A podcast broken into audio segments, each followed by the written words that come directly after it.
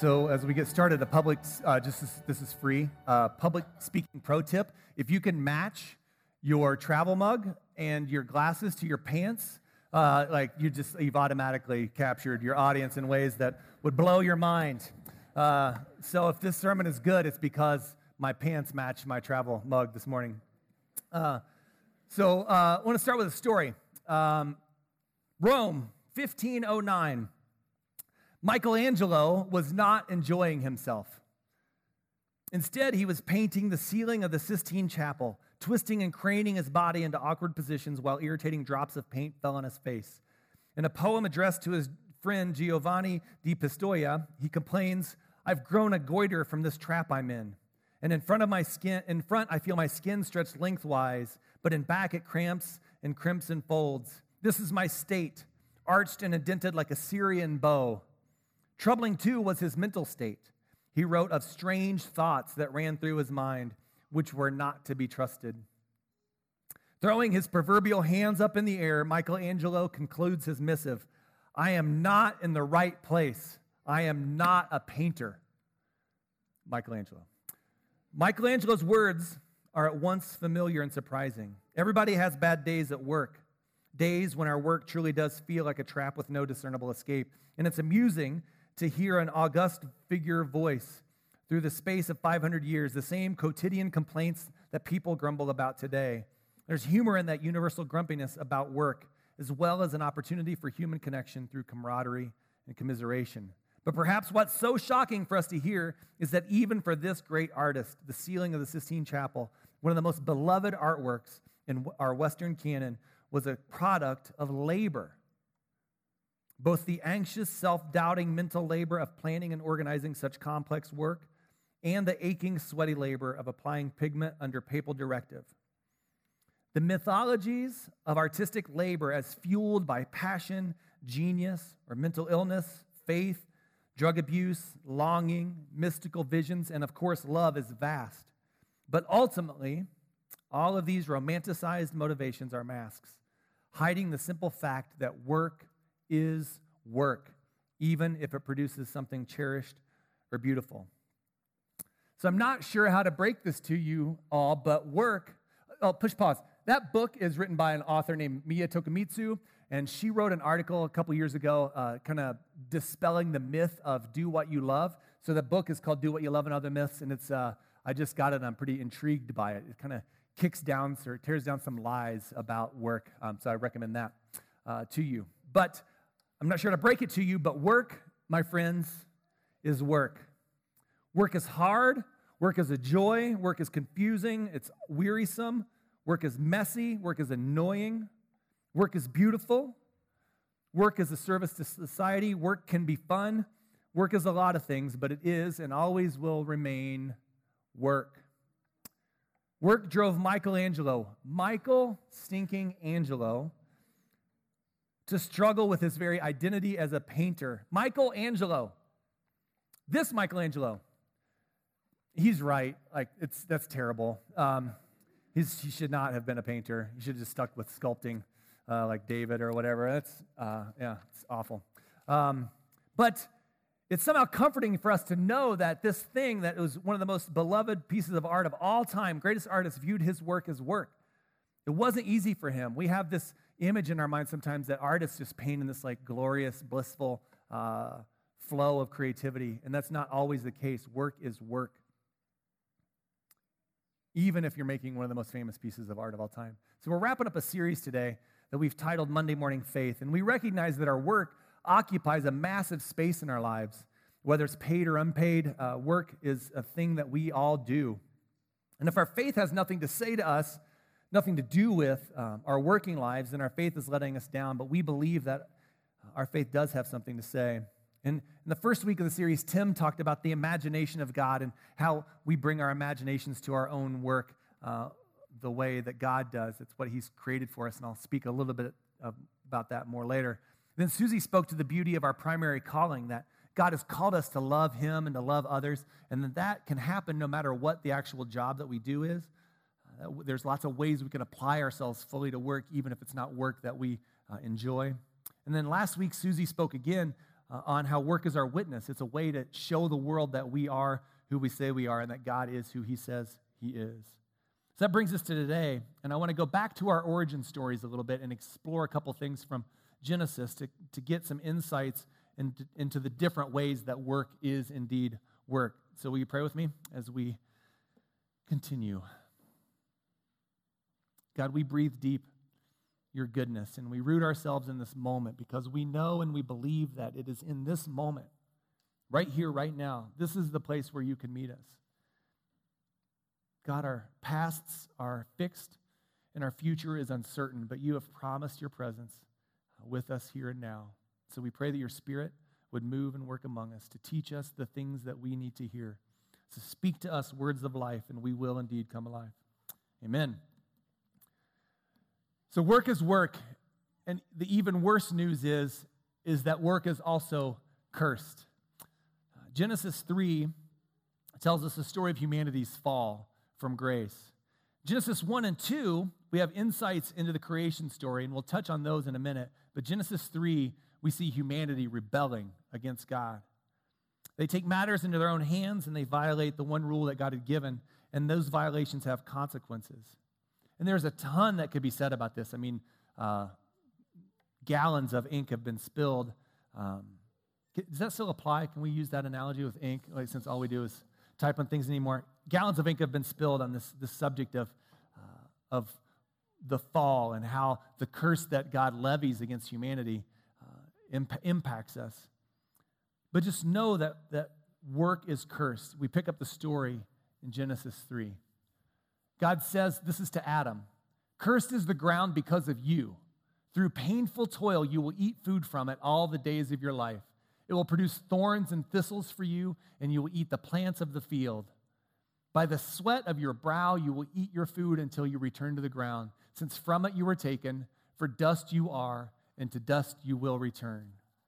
And if any one of us has ever worked, we know that thorns and thistles abound in the things that we try to do. Adam's consequence for his rebellion is a deepened struggle in the gathering of his food, which is to say, his work. His primary job at that point was staying alive and, and, and keeping things going. And God curses his work. So, what does this mean? How is this a curse? Does it simply mean that work is now hard or difficult?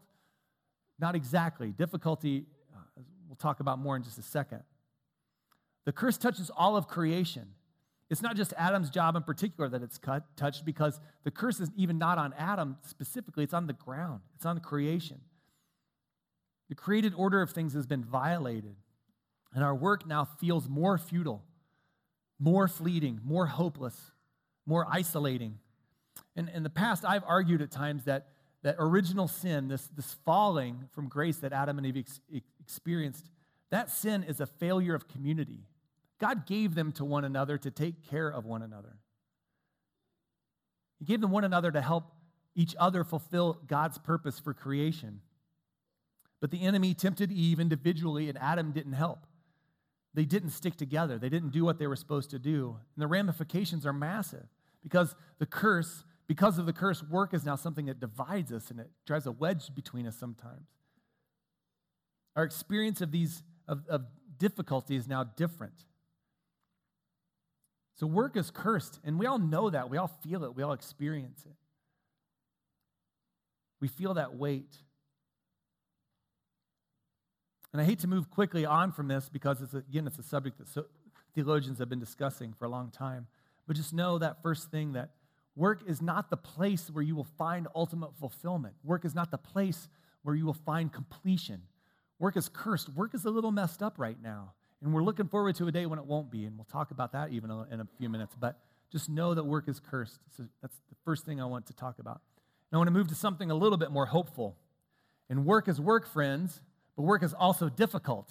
Uh, I'm a preacher of hope this morning, you guys. Um, work is difficult. And yes, this is hopeful. Because before work was cursed, work was still difficult. Work was hard. The difficulty of work is a feature of the created order of things and not a bug. Let me say that again. The difficulty, struggle, is a feature of the created order of things and not a bug. Before the fall, before original sin, before the curse that we just read about in Genesis 3, we have Genesis 2, which is a picture of humanity in perfect relationship with God in perfect relationship with the created order. And all is right and all is well, and God gives Adam a task. Before God gives Adam and Eve even to one another, God gives Adam a task. So we pick up the story here. Then the Lord God said, It is not good for the man to be alone. I will make a helper who is just right for him. So the Lord God formed from the ground all the wild animals and all the birds of the sky. He brought them to the man to see what he would call what he would call them. And the man chose a name for each one. He gave names to all the livestock, all the birds of the sky, and all the wild animals. But still there was no helper just right for him. It's from Genesis 2. So God gave Adam a job to name all these animals. And a side note, no suitable helper is found amongst the animals. And it's not just the animals. I think that there's a, there's a lesson. This is just a little, little excursus here. There's a lesson in that that no suitable helper was found for Adam in, the animals. And I, I would say by extension, no suitable helper then is found in your work. Ultimate fulfillment isn't found in work isn't found just in the task. We're made for community, community that does tasks together, but our ultimate fulfillment is not in our work. But back to the job that's been given, it's no small task, and it couldn't have been easy and it couldn't have smelled good. Uh, having all these animals come to him and having to name them. A pastor friend has joked about this scene, saying that early on, Adam was feeling all saucy and creative and was like, sees an animal coming to him, he's like, rhinoceros. And then the next one comes along and he's like, hippopotamus. And then, you know, a little thing with arms, long arms and long hair comes along, orangutan. And then some weird little duck beaver looking thing comes along and platypus. And he's just getting creative with all the names. But then after a while, he's like, ugh, cat, rat, bat. he might have lost a little steam. This would have been difficult work. It's not an easy job. And this is before the curse. Before work is cursed, work was hard, and hard does not equal bad. We need to realize that just because something is difficult does not mean that it is bad. We often believe a lie that if something is hard, then that means it's bad, and it's just simply not true. We are constantly, as human beings, pursuing things that are difficult, even incredibly difficult. It's part of how we are wired. We want to pursue difficult things. Difficulty is a feature of the created order, not a bug. I believe it's safe to say that nothing good comes from, uh, from nothing good happens apart from struggle. Nothing good comes from anything unless there is difficulty, struggle around it.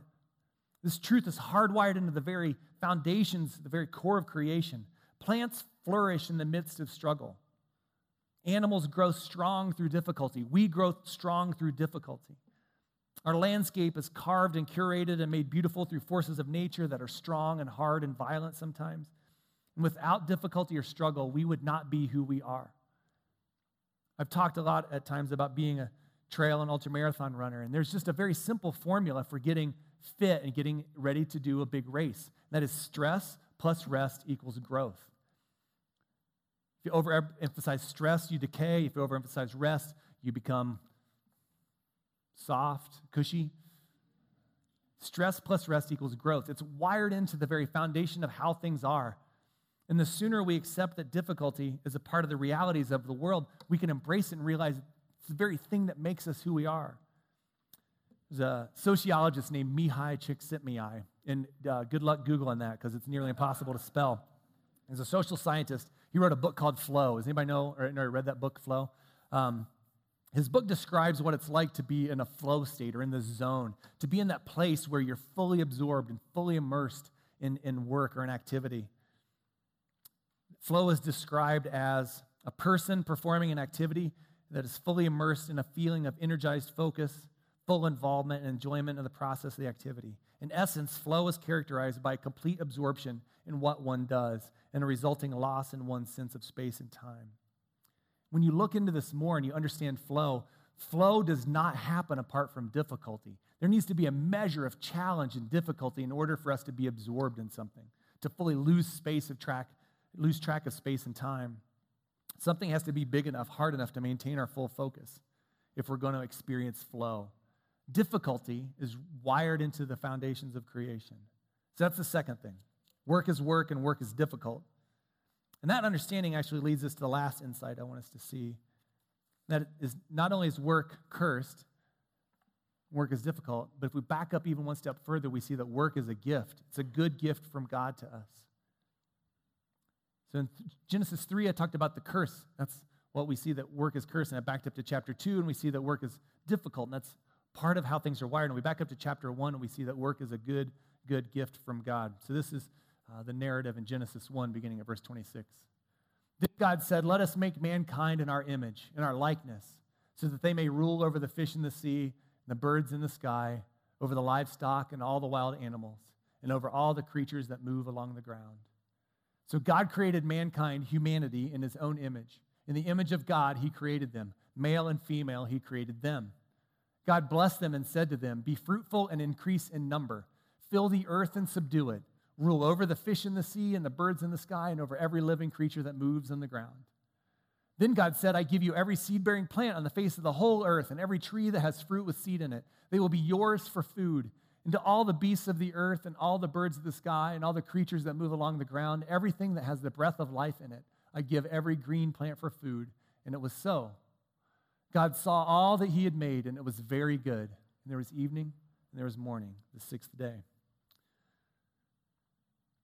As Tim uh, discussed in the first week of this series, Genesis 1, we see an imaginative, creative God uh, just applying his creativity and imagination uh, to this whole endeavor that we are a part of. And here we see that God makes us to be like him. We're created to be creators, we're created to be like our Father God. Work is a good gift. Work is a way for us to be like God and to bear his image as a creator.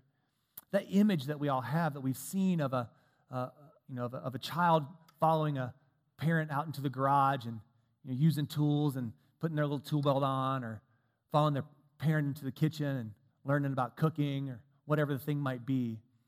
That's what we do with God. Like we are those, those kids seeing our Father in His creative work and applying that creation, applying that to the creation around us. Work is a good gift for us to be like our Father God. And this is called the cultural mandate by theologians. God makes all the raw stuff of culture. Then he makes room for us to dig and build and grow and make and try and struggle and fail and try again and again to make something of the creation he's given us. Andy Crouch is a Christian author and a thinker, and he has a book called Culture Making.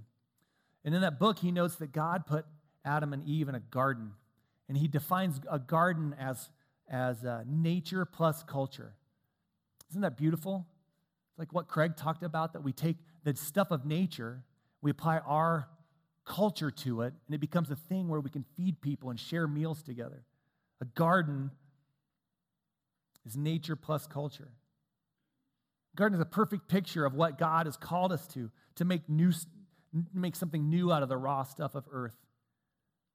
Andy Crouch goes on to say this In order for humankind to flourish in their role as cultivators and creators, God will have to voluntarily withdraw in certain ways from his creation.